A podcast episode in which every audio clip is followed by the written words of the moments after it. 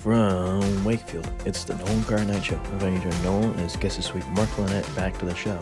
And now, ladies and gentlemen, here's Nolan. And welcome back, ladies and gentlemen, to another edition of the show. And my oh my, do we have one of my top favorite guests returning back to the program?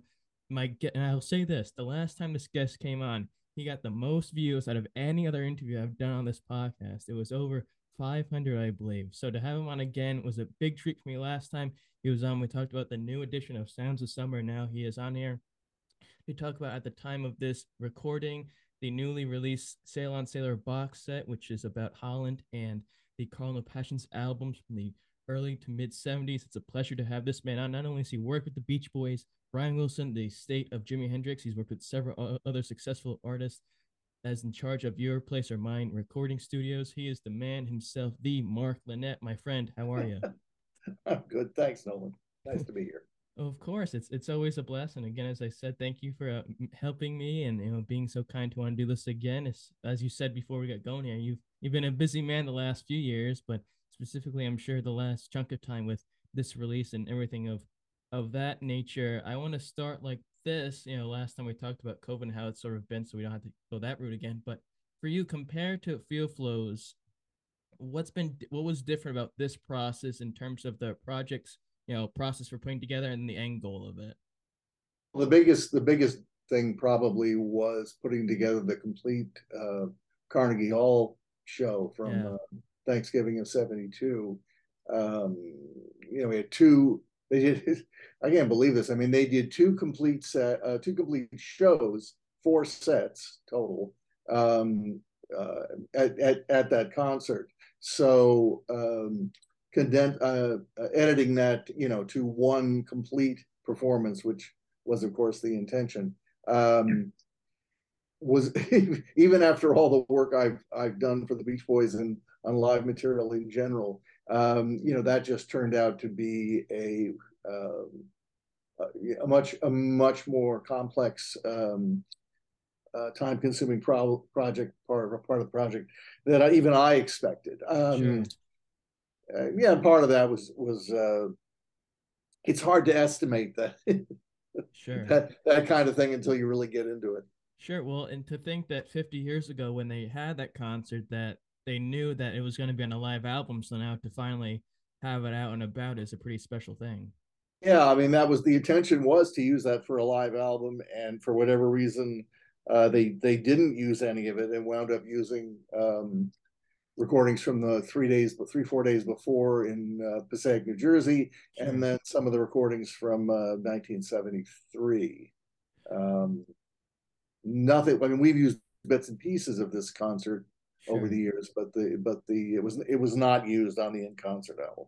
Well, I'm curious about that because they had the the the um the 73 live in, in, concert album um that they had released with uh Dennis Wilson on the front cover where he's in front of all those fans and then they then, then there's the other concerts they released uh the Knebworth concert that came out in CD in the early 2000s and they had this and I was just curious about that I mean as, as we said it took 50 years to come out so for that does that hold a lot of importance to you that you were able to help bring that into the limelight since it's such a you know historic thing for Beach Boy fans yeah, I mean, uh, this is the first time. Um, well, first, first of all, it's the first time we've ever uh, released a complete front to back show. I mean, Knebworth um, isn't isn't entirely complete. There are a few songs that we had to leave out for various reasons. Um, so it's the first time that, that, that's ever happened. We've done a complete front to back show, and then of course, yes, the the the historic nature of them playing um, I mean, they played Carnegie Hall several times sure. in, in, that in that period, but this is the only one that was, uh, you know, properly recorded. Well, recorded at all, for that matter, except by fans. I mentioned, you know, the high point of, of some of the stuff on this album, and similar to Feel Flows, the Sail on Sailor era was another part of their high, their creative high point and their music uh, history. For you to be able to put that together and put that out there was that another big accomplishment for you? Yeah both of these both of these projects feel flows and and sail on sailor um, are, are projects that i've wanted you know wanted to see done uh, for many many years probably at least at least 20 years. And uh, it's always been a bit of a challenge to get you know to get past the Capitol um, era um, because in part because the you know the Beach Boys did did change uh, during this period and um, are not quite the same group. Sure. Uh, I mean, musically, not the same group they were um, at Capitol in the '60s. To their to their credit, and um, so it's been always a bit of a, a, a challenge in some ways. I'll just say marketing wise to uh, to revisit um, this portion of of their career. And um, I always, I personally always expected, and I had some support, you know, from the fans and internally that when we, if we, if and when we were able to do this, that it, it would get a um, a really good response and sure. and that's been true i mean actually it, it it goes all the way back to two, 2017 when we did sunshine tomorrow and um, uh, mixed uh, i mixed wild honey in stereo um, and and we included a lot of stuff you know outtakes from there and from smiley smile and track breakdowns and so forth because that's when it real when the um, smiley smile and wild honey is when you know the the, the change um, in the marketplace you know re- really began, and so for a lot of people, um, they were really you know overlooked uh, records, and it was a very favorable response. I mean, we we were surprised, the label was surprised um, uh, that um, that the sales you know were were really good on that project, and that a lot of people um, appreciated um, all this music that you know they hadn't really been exposed to before. Sure. Speaking of the historic Carnegie Carnegie Hall concert, there's also a big time historical and Beach Boy nut um, release on here, being the fairy tale on here, and everyone knows the story of Brian, his his take on it, and Jack Riley narrating it. Compared to the Carnegie Hall concert, what was that like bringing the fairy tale out into the public? It's just it, again, it's just part of the whole um, uh, you know album or albums that they released you know in in that in that time frame i mean we we have released um, we, did put various parts of the fairy tale on before and it's been reissued um, the biggest thing probably on this release is that uh, on the vinyl um, editions uh, the the two disc and i want to say five disc without looking it up um, for the first time we've actually created a facsimile of the original seven inch, 33 and a third, you know, two sided single with the original artwork. Actually, the artwork, I haven't seen it yet. I don't have my copy, but I've read that, that uh, they actually did it in heavy cardstock as opposed to, um, you know, the sort of, uh, picture sleeve, you know, kind of uh, uh, inner sleeve, you know, kind of uh, uh, uh printing uh, that was done back in the day. Sure. So that's probably the biggest thing is that we were we, we were able to uh, to do that, and then of course present um, something similar to what I think was on the '93 box, um, where we presented just the music, uh, you know, all spliced together, and then various you know bits and pieces, acapella mixes, and um, actually, uh, and then a, um, a, demo of uh, Brian running it down sure. Uh, uh, with Carl.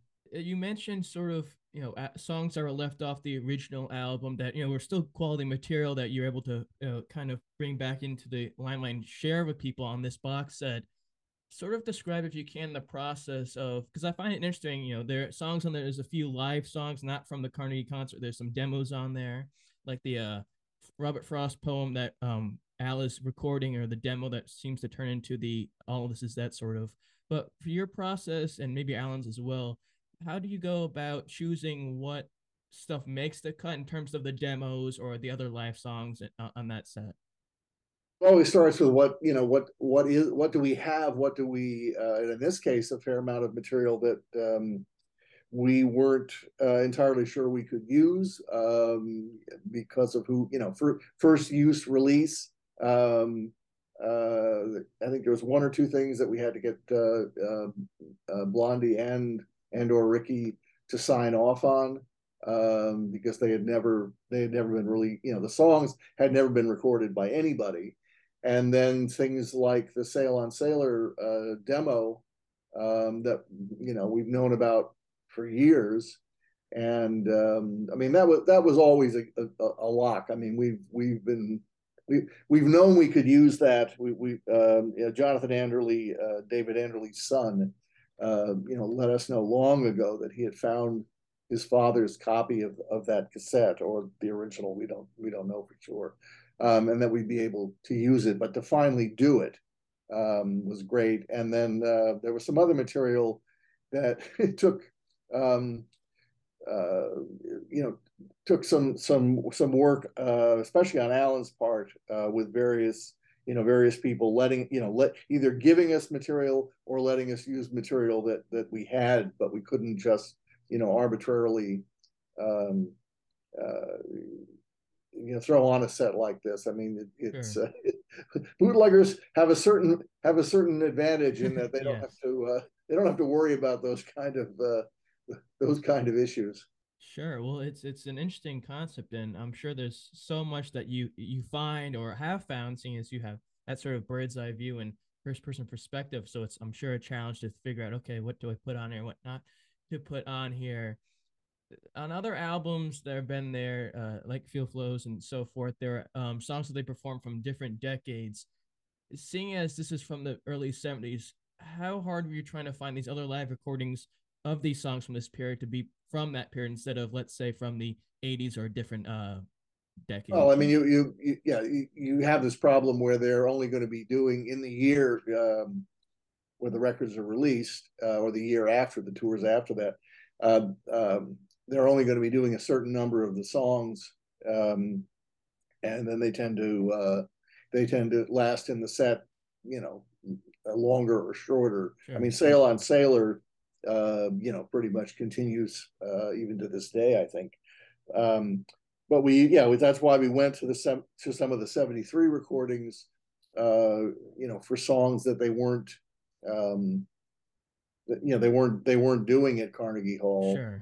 um, and they didn't they didn't, as far as I can remember of listening to some audience recordings, they weren't they weren't doing in '72. They didn't start doing them till uh, till 73 and uh, you know we always try in these in these releases um, when we have room which is usually always to find live you know live versions of the songs on the on those albums um, regardless of the uh, uh, the the year that they were performed sure. um, I mean, the only the only all this is that uh, you know was was done during the '93 uh, yeah sort of unplugged tour, and that's why we we went there. Um, uh, you know, and they're and you know they're just well depends on the project. I mean, sure. previously we haven't been doing a whole a whole concert, so we'll take you know take a variety of live recordings uh, from various uh, generations. I think on Feel Flows, sure. we even had we even had I think um, what song was it? I can't remember. I know it goes into uh, don't Worry Baby. But anyway, uh, that we actually took from a, 1982 show because it was one of the few times, um, you know, that they were that they were doing it. And obviously, well, I don't think anybody, nobody started doing their whole album until that's a fairly recent phenomenon. Sure. Um, so it can be, you know, it it it can be uh, interesting to try to, you know, try to find um, live performances, which are always, you know, an interesting contrast. Sure, I'm sure it's it's a it's fun to a certain degree. I'm sure picking what songs you want to take out and use. Last time we were on here in last June when Sounds of Summer, the new issue came out, we talked about or your role and Alan's role and the Beach Boys' role of bringing this music to people who might not have heard it or those who know it but haven't heard certain parts of it before with a situation like Sail on Sail in the box that may be similar to Feel Flows, it's not necessarily the greatest hits like a Sounds of Summer where everyone knows necessarily the whole chunk of songs. So with a project like this, how do you find yourself trying to get this music out to an audience that a may know some of it, but some who may not know it at all? That's I mean, we, we just try to put together the best uh, package of, of material. Obviously, the original albums speak for themselves and then uh, uh, um, things to surround it with on the on the bigger on the bigger volumes. I mean, the, sure. the six CD, and and of course it's all up on streaming as well. Um, you know, I've always been and, and Alan always been very fond of deconstructing um, uh, their masters uh, to some degree. Uh, you know, to to uh, to show the process. And um, uh, um, you know, um, not unfortunately, but you know, the the this era we are now into six, 16 fully into 16 track recording which is great because it means you know they can do a lot a lot of other things. And the live recording there's you know much more track separation than we're used to. The only downside is that because uh well two things because tape tape was very you know getting very expensive at that point. Even hear mike talk about it um, during the carnegie show. Yeah.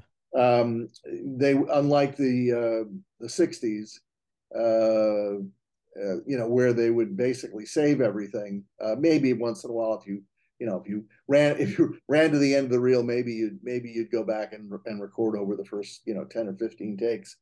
Um, but at this point in time um, it, it's much less likely and uh, you know you're also sort of recording with a basic you know a very basic band track um, fewer instruments initially and you know planning to overdub. I mean one thing we found is i, I found was in doing um, some transfers is that i was doing a transfer i forget what song it was and at the end there was a bunch of material that was backwards which was you know which which meant to me that they had you know run the tape and rather than rewind it and record over it they just ran to the end turned it over and and you know and, and recorded over what was there. And it turned out that it was um, uh, the, the, tracking uh, for Here She Comes, and uh, you know, so so we were able to able to use that um, on the box, where generally we don't have a lot of um, sure. a lot of a lot of band outtakes, and you also tend to not have um, because you're not recording from machine to machine anymore. You don't tend to have a lot of uh, generally a lot of unused vocals. I mean, the whole thing about um, Sail on Sailor, for example, and this talk that you know Dennis tried to record it and Carl tried to do the lead vocal, but if you if you go to the multi-track, all you it, it's it's really interesting that it's full, but because there's only I think two two background tracks and um, Blondie's lead vocal. There's no leftover, you know, unrecorded. I mean, uh, um, unused um, you know lead lead vocals sure. and there if if if you know then maybe there was a rough mix made or that sure. you know and and uh you know somebody took it home uh but we don't have anything in the library and that leads me to think as an engineer that it may be simply that they were all in the studio and Dennis tried to sing it, Carl tried to sing it, and then Blondie sang it, and um, you know that they were satisfied with that being the best, so they kept it. Um, sure. You know, there are lot, there are lots of reasons that that that could apply here, but the sure. you know the important the important thing is that that Blondie's is the only lead vocal um, that we've ever uh, you know found anywhere. Sure. Uh, well, that's obviously you know everybody everybody sang it live. Yeah. Uh, not everybody, but you know. Yeah, most. And that's most why I mean we put we put the Billy Hinsche um, a version with Billy singing uh, lead from 75. Um, you know, in, in part to honor him since, yeah. since we lost him uh, uh, earlier this, I think it was, I think it was in 2022 or, or late last year. I can't yeah. remember. Yeah, I, I like that. And I like his, I also like the, the um live versions that there are of Carl singing this song, especially near the end of his time on Earth, where it still shows like he still has that prominent voice that they had. I want mentioning, I keep going back to this of the, where they were artistically at this moment with their uh, music and the following albums that pursue after these. And my one of my favorites, if not one of my top favorite albums they do, is their self-titled 1985 album, where they go over in England with Steve Levine, who produces you know, Culture Club and so on and so forth is there any album after these that you're most looking forward to sort of diving into af- uh, next? Well, I yeah, I have no idea where what what might happen next, but I mean, you know, "Love You" would be a record that uh, it would certainly be interesting to explore. Um, you know, the other thing about the band at this point is that while they have fought, they have they have come back uh, in the in, into their own, and you know they expand their audience from here and you know a couple of years later find themselves playing you know for hundreds of thousands of yeah. people um, which is pretty interesting after you know for a while there in the late 60s they they had a tough time um, you know, drawing a, a, a, you know a decent a decent sized audience.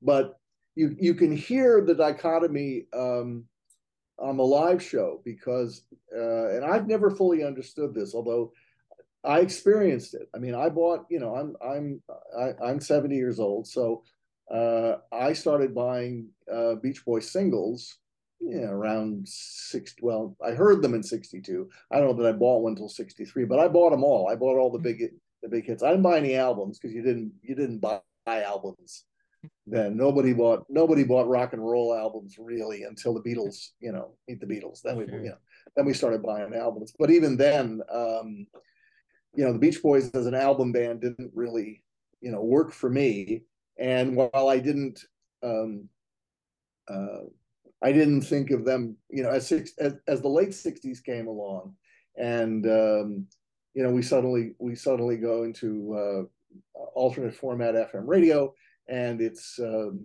you know, it is albums. It's the Jefferson Airplane and Hendrix and Cream and you know, and the Beatles and all that. Um, you know, the Beach Boys the hits were still there, you know, nominally, but the albums, even Pet Sounds, I mean, I bought it, but it didn't, it didn't, it didn't make a big impact on me at the time, and it probably had to do as much both with their image, you know, yeah. which was still a holdover from, you know, from what they had been, um, and they weren't being played, you know. Sure. I mean, Pet Sounds, Smiling Dove, you know, even Sunflower, which which um, a lot of people and critics agreed was a fantastic album. Um, I, have heard stories that you know uh, alternate FM DJs that you know thought said it was great, but they couldn't they couldn't yeah. play it because it was the Beach Boys. Yeah. You know, so it wasn't until Surfs Up came along that's that suddenly they had a place in um, uh, it, you know in the current in the current music scene again, sure.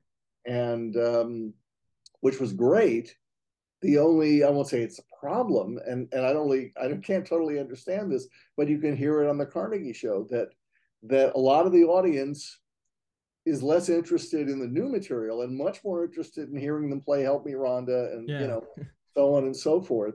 And you know, then of course, endless. Uh, um, you know the hit the and the hits albums that come out uh, a few years later really cemented uh, you know their their uh, reputation um, not as an oldies band exactly, but but that that this younger audience um, really wanted to hear those songs, sure. and um, I think I think while they you know while they certainly tried to create new music, I, I think it definitely had an effect on um, on what they were doing um, because the two things were a little incompatible, and sure. uh, you hear this. You know, you you hear this on all the sh- all the shows. Also, when you when you've got twenty or thirty big recognizable hits when you go to do a concert, um, how you know how many new songs are you going to be able to include? Sure. You know, it, it,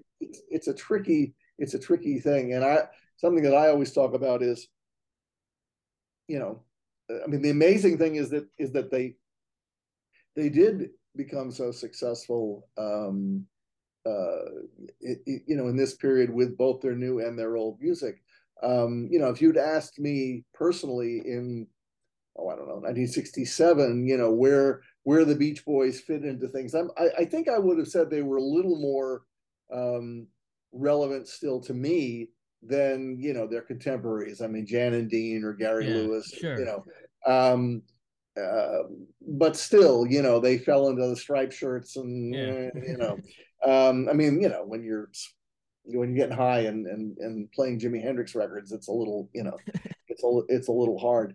Um, but they're really the only group that I that I've ever been able to think of that managed to have both this amazing, you know, uh, career um, in the in the early mid '60s, and then come back, you know, on, with the Surfs Up album, and and after that, and be even bigger, um, you know, as as an act, as as a band. Um, I can't think of anybody else that managed to pull, you know, to pull off a trick like that. Last time we also spoke, we meant we talked about your working relationship with Brian, that you've been with him for the last few decades and a lot of his solo albums and so forth looking at that and the stuff you've done with the Beach Boys as well, would you ever have interest if they gave you the opportunity or asked you to do like a uh, box set of maybe some of Carl or Dennis's solo stuff, or are you just happy doing Beach Boy stuff? No, I'd be, I'd be, thr- I'd be thrilled to do that. Um, I mean, I, uh, I don't remember. I, I'd have to count up for you. I mean, I could do it on my hands, I guess. You know, Brian, Brian's uh, solo uh, uh, records that I worked on. Um, either from start to finish, or there are a few that I that I recorded but didn't mix. Um, and I didn't do the last, I don't know, last couple. Although a bunch of stuff that I recorded in the '90s is on the Long Promised Road um, soundtrack. Yeah. Uh, uh, but no, I mean, uh, uh, you know, something that I've, I've, and I don't know if we're ever going to do this, but something that I proposed a while ago um, for the, well, just in general, but I would have like to have seen it for the 60th anniversary was a set that essentially featured each member of the group um, on a single disc. Um, oh, wow. More more within the Beach Boys sure. uh, than, than, solo, but we certainly could have considered that if if it had um, you know if it, if it had been greenlit um, to do a project like project yeah. like that. And maybe you know maybe maybe we can get there at some point. You know the yeah. the the music business is kind of funny now because um, you know when I started doing these kind of projects, uh, uh, there were no budget constraints. There were no, I mean, you know, there was no worry about uh, you know what's this going to sell. It was it was it was an art project. I mean, sure. it, it, it's simple economics. I mean, you know, when Capitol Records was selling you know 10 million Bob Seger records. Um, you know, the, the, a Beach Boys reissue, uh, the the consideration was not um, what it was going to sell, sure. and uh, um, and and and they still sold very well because, of course, that in those days, people you bought it or you didn't. There was no, you know, there was no streaming, there was no downloads, sure. there was no, you know, I mean, we had bootlegs, but you know, that was still buying. Sure. Um, you know, so that so things have changed. Um, uh, you know dramatically over the years in terms of these these kind of projects which on one level you know it it uh it is history and it's important and um you know it would, it would be nice if it if it wasn't uh, uh an economic concern and then sure. and then on top of that you have the problem of there's only so much room uh, in sure. the marketplace for physical product and in terms of vinyl um, everybody wants to do vinyl, and you you know there's only so much vinyl that can be pressed um, uh, at any you know in any time period, and uh, you know so I mean the, and the lag time on that you have to book it, and and it's like six to eight months at least.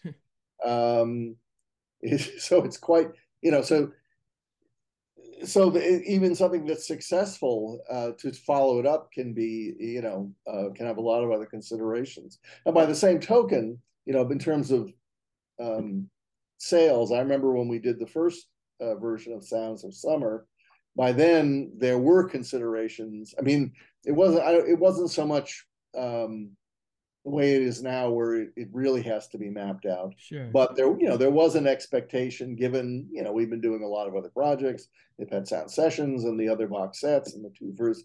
There I, I remember you know talking to marketing and there was there was an estimate of what they expected it to sell. Sure. And ironically what what I what they were what they expected was 500,000 and of course initially it went on to do closer to two million, sure. and now it's up over four million.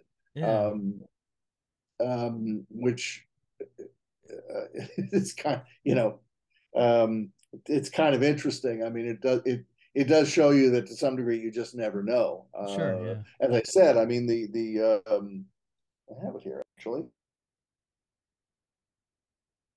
Let's see. Will it let me? No, oh, there. So well, there yeah. it is. Yeah. Yeah. Um, uh, Sunshine Tomorrow, uh, uh, you know, I don't, I don't know what, well, I'm sure there was an expectation. There pretty much has to be. There, sure. there has to be a number, a sales estimate attached to uh, any release these yeah. days, or you can't do it. Um, I remember that uh, uh, they didn't, they didn't, they, they, underestimated, and they actually had to yeah. hold the release up. Um, this is five years ago, but um, for a couple of weeks be, be, so they could press up more uh, vinyl because the the pre-order exceeded um, what they had expected. Sure. Well, it, I'm sure that's it's just a great feeling. I'm sure for you to be part of that and to help at least try in your whatever degree you can to help bring that to fruition. I want to end with this last uh, question before the little game I want to play at the end. And once again, thank you, Mark, again for doing this. Since '98, when Carl passed away, unfortunately, both Brian and now within the last handful of years or so with Alan, Blondie, as well as Mike with Bruce and his group, have consistently been touring minus any health setbacks since then what's it been like for you not only as a fan for the music that's benefited you but for you to be able to have an input and um uh point of view to be able to bring this music out to the limelight um all these years later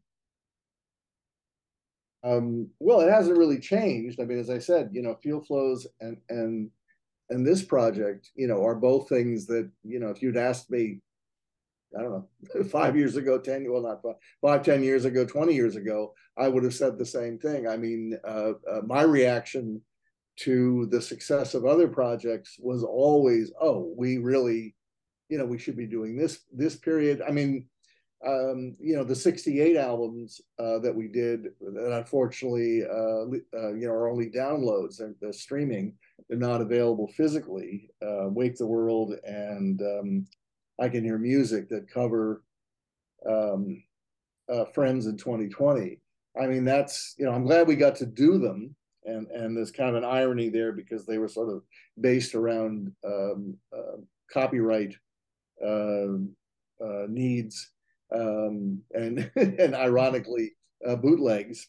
Um, but uh, you know that's that's another period that I I you know I would have really liked to have done a full scale uh, you know box like like one of these sure um, because it's you know it. I mean, this whole period. I mean, even for me personally, you know, when when because I didn't pay a whole lot of it attention to it even when I started working on this material. I paid less attention to it than the, than you know Pet Sounds and and the stuff that I was more familiar with. But the deeper I got into it, um, you know, I realized that there was this huge treasure trove of their music that most of the world, uh, you know, hadn't been exposed to well at all in Yeah. recent memory. Um, but in some ways, you know, hadn't uh, except for Surfs Up maybe hadn't really been exposed to much at all Sure. um, because at the time when they came out, um, you know the way the way history and the marketplace and um, and all those things kind of conspired conspired against them. Yeah it's it's it's an interesting thing but you know thankfully there are people like you and alan out there who are helping bring this music to a whole different generation. Before we end here i want to know this little game called all this is all this or that which is it would be a good song title for the beach boys to do if they ever decide to do something of that nature. And in this i'll throw i'll throw out a name of something you have to choose either this or that if that makes sense. Okay, it's all it's all beach boys related. Uh first one Carl and the Passions so tough or uh, or holland Ooh, you know, so I would have given you a different answer before I did this project. I I, I probably I probably would have said Holland, but now I'm not so sure. Um, you know, if, if, if I were doing it, I, I would the best of both albums. Um, you know, I've, I've got favorites on both of them, and part of that, part of that, frankly, is because we dissected some of these things. Um, I, I think these are both albums where dissections really, um, if you're a music fan, you know, really uh, tell you a lot. Uh, the next one, MIU or the LA Light album?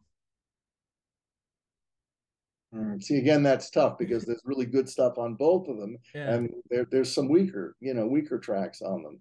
Um, see, that, but this is, of course, always the problem. With, it just can be the problem when you get into albums as opposed to um, um, singles. Yeah. Um, and part of that, I mean, part of that for me is just that you know my taste, my taste went somewhere else uh, when those records were uh, were current Oh, yeah. and um, if we ever if we're able to if we're ever able to really do something serious with those you know with those albums and 15 big ones and even you know all the unreleased stuff i mean the um, um, you know uh, not landlocked sorry uh, uh, adult child that whole period Yeah. Um, you know, the more I get, the more I get to work on something or really work with it, the more appreciate, the more appreciation I gain um, for what they were up to um, in that period. I mean, I have to admit that you know uh, uh, those those albums, you know, passed me by. Uh, you know, if I looked at the release dates, I could tell you. I mean, uh, you know, I was just listening to different, you know, to different things. I was listening sure. to Frank Zappa, who I ultimately went to work for, yeah. and a lot of a lot of prog rock. And um, it's interesting to go back. It, you know, if I go back now on a sort of nostalgia trip and listen to some of that stuff, some of it I still like an awful lot, um, and some of it I'm like, you know, yeah. really? Yeah. I guess i guess you know i guess in those days the drugs made up for it maybe sure. but um, uh, you know we all we all have our uh, our musical history sure. as listeners. Well I, I i in that situation i'll only say la light album because dennis's material on there that it comes from his solo albums saves the album for me and of course the Carl Wilson, Brian Wilson, the songwriting duo that put out together um Good Time and was saves it for me as as well on that album. Yeah, I mean they're both they're both good. You know, they're both good albums, and they both have great stuff on them. It's just, uh, uh you know, the albums just just even even in this period. I mean, they start. You know, it's like the Beatles. They start to be more like solo, sure, you know, yeah. solo records with Beach Boys on them or not. Yeah. You know, and uh, so that sort of changes um, the you know the way the way you look at them, especially for a group that was you know so much um, about you know being a group sound as opposed to uh, you know any individual uh, any individual members. Sure. Now, uh, this will be the last one of the albums that I'll do. Uh, Keeping the Summer Alive or the self-titled 1985 album.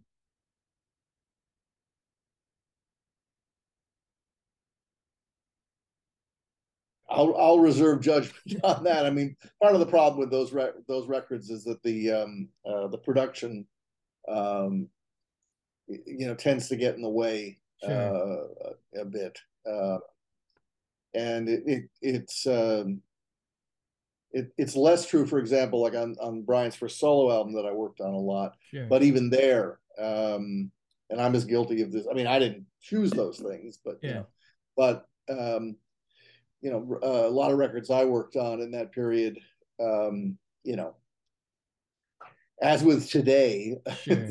they they uh, they t- they tended to go for a certain production value that uh, I'm not sure, in retrospect, was the best way to present the songs. I mean, for example, I keep the song "Keeping the Summer Alive." I think the live version from Knebworth is better yeah. than you know better than the studio version.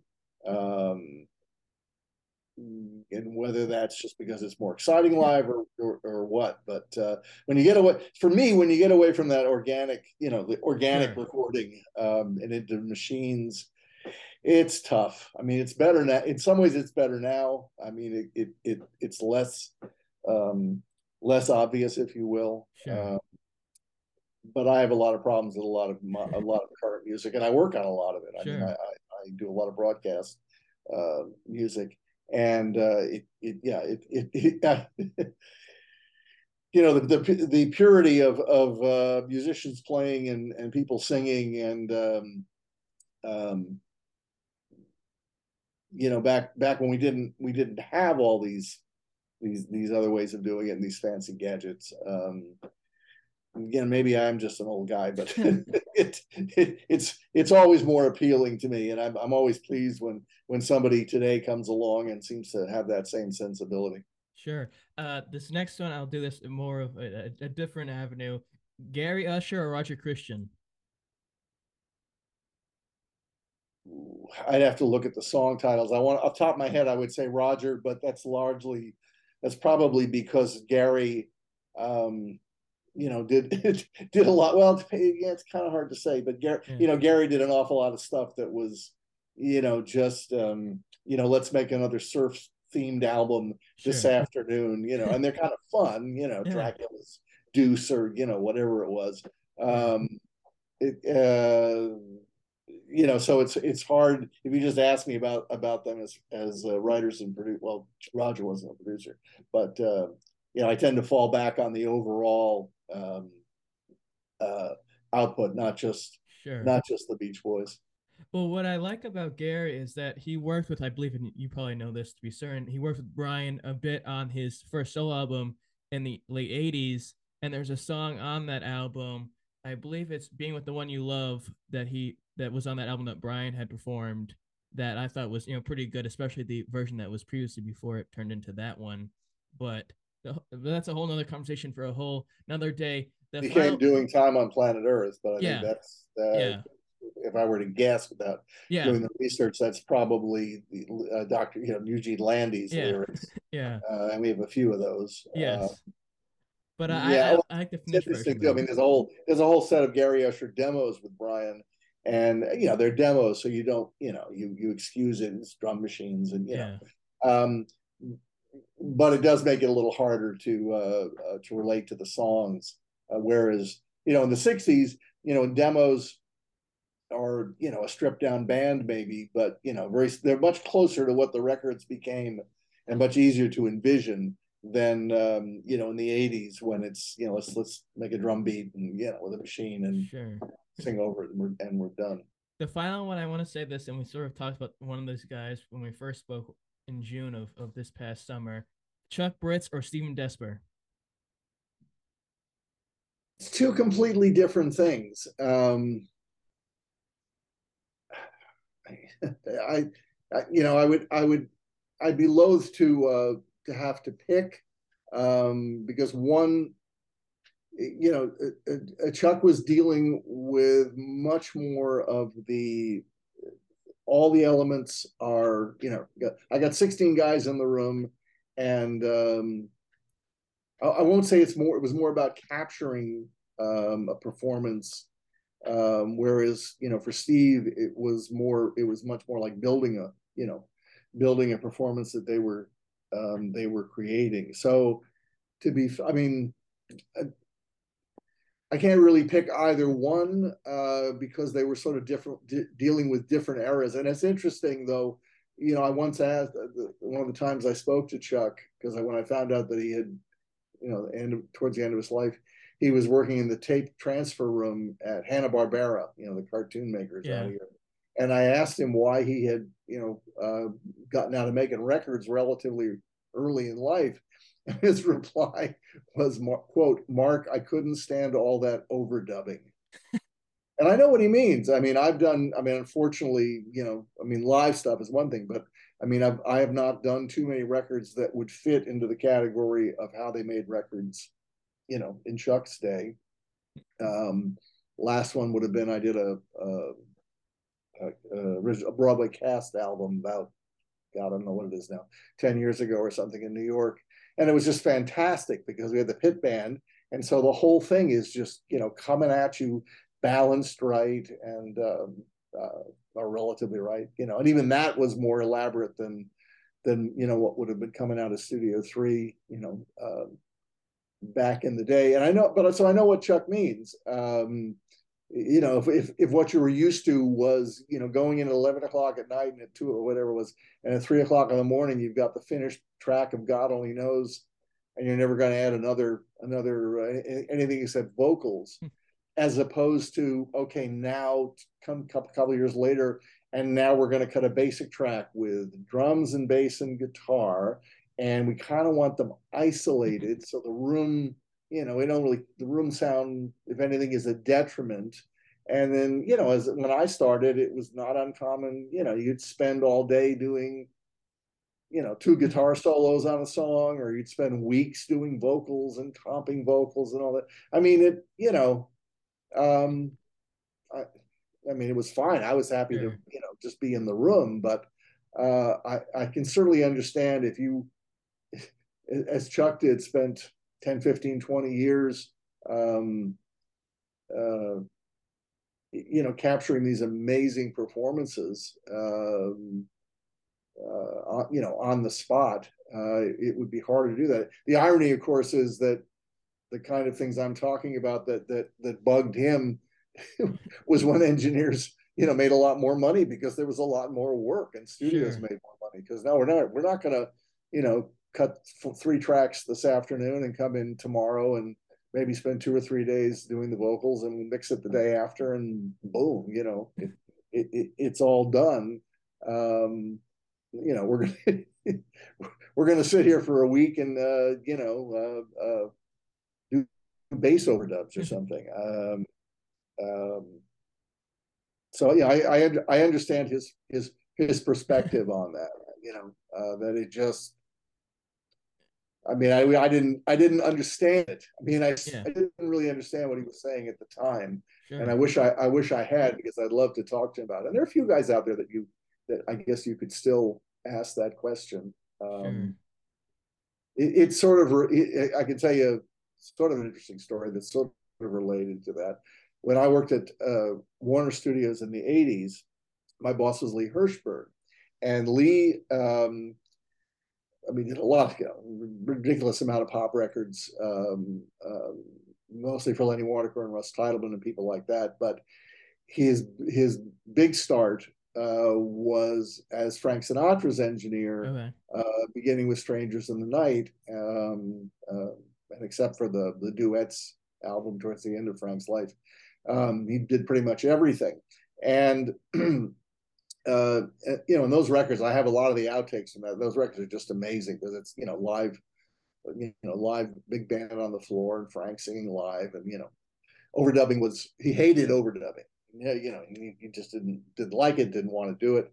Um, and one of the things I did when I was you know getting into my building my studio was, I guess, well, in part because of my love of all these old records, I was able to buy um, a couple of the original consoles uh, right. that had been at United Western, and uh, you you know used them for all kinds of stuff. Uh, the remix of Pet Sounds and Brian sold records and on and on and on. And um, twenty years ago, my wife uh, threw me a 50th birthday party, and Lee came, and I thought, oh well, I'll you know I'll show him, you know, I'll show him this the console I have, and I, you know, you know, if you showed me something that I worked on in the beginning, I would I'd be kind of warm and fuzzy about it. And he was kind of horrified that anybody would want anything to do with that. Now, this is more of a technical thing, and we talked talked about it for a while, and I realized what it was is that the you know, however good it sounded, the damn things were just so unreliable that um uh you know it was more like you know like piloting the Titanic. Uh, because you you know you'd be the guy you'd be the guy who had to you know when the when the console one module started making noise and you couldn't record you had to be the guy who say uh, uh frank uh you know? Yeah. Uh, we got you and the 40 musicians out there got to take a break while we try to fix this yeah. you, know? you don't want to be um, doing that. no no. So it it it it did help explain this. There's a whole other level to this that when when all that old gear you know went out how much difference did it make when the solid state gear came in, which I, I, I agree probably at least initially did not sound as good, but it didn't matter because it was it was uh, uh, it, it was reliable. Sure. And it's funny um, that uh, what would it be now? You know, forty years ago, um, the only the only place you found all that old tube gear was either you know in a junk store or uh, in the the you know the two bit studios here in town. I mean, I um, when I started out here in like 72, 73, I worked in a really crummy studio, and they like a lot of crummy studios had all the had all the old tube mics that nobody wanted that are now worth you know twenty thirty thousand dollars. Wow. Um, that whole studio probably didn't have much more than than maybe no probably didn't have that much you know it, it uh, spent on gear in the whole damn place. Um, so it's it's it's interesting how these how these things happen. Well it's just that's that's why that music from the period that when you grew up and the music i've been able to tune into now that you've had a role in putting out there for people and, and a new limelight and a new degree is, is such a beautiful thing compared to a lot of the music nowadays that's on tiktok and all that stuff that's sort of come to fruition but that's another conversation for another day. Well sir. Again, this is a blast, and I appreciate the time you took to come on again to talk about this amazing box set, Sail on Sailor, which is out now as of this recording. It's been out for about the past week. Mark, where can people get it? Amazon, those sort of places? It's available everywhere. I mean, Amazon and uh, well, I mean, as the, the physical, yeah, the physical product, of course. Yeah. um, and it's on all the streaming platforms. Sure. Uh, I, I, I haven't looked. I assume a good bit of it's uh, on YouTube. Yeah, um, probably. And we, you know, and, and probably we we we haven't uh, we we haven't touched on a number of uh, uh, things. I mean, for example, um, "Carry Me Home," the Dennis Wilson yeah, yeah. track that um, uh, was originally slated for Surfs Up, um, but was considered, and I can sort of understand this, a bit too dark. Uh, yeah. You know, even for the the the social the newly socially conscious uh, uh, Beach Boys, um, and it's taken you know it, it, that carried over. I mean, we we have we've tried to release it a number of times on um, uh, compilations, and uh, it it's uh, just never been something that the group was uh, was comfortable with. Well, eh, everyone out there, if you're listening to this review, this, why the heck not? I heavily encourage you as well as Mark, I'm sure does, to check it out, buy the hard copy or the uh, version online or both, whatever um, suits your heart. Check it out there. You won't be disappointed. Follow on social media, Twitter, Nolan Carr Night Show, Instagram, Nolan Carr Night Show. And in the words of Johnny Carson Ladino, shows like this, although his is vastly better than mine, I bid you all a heartfelt good night. Take care until next time.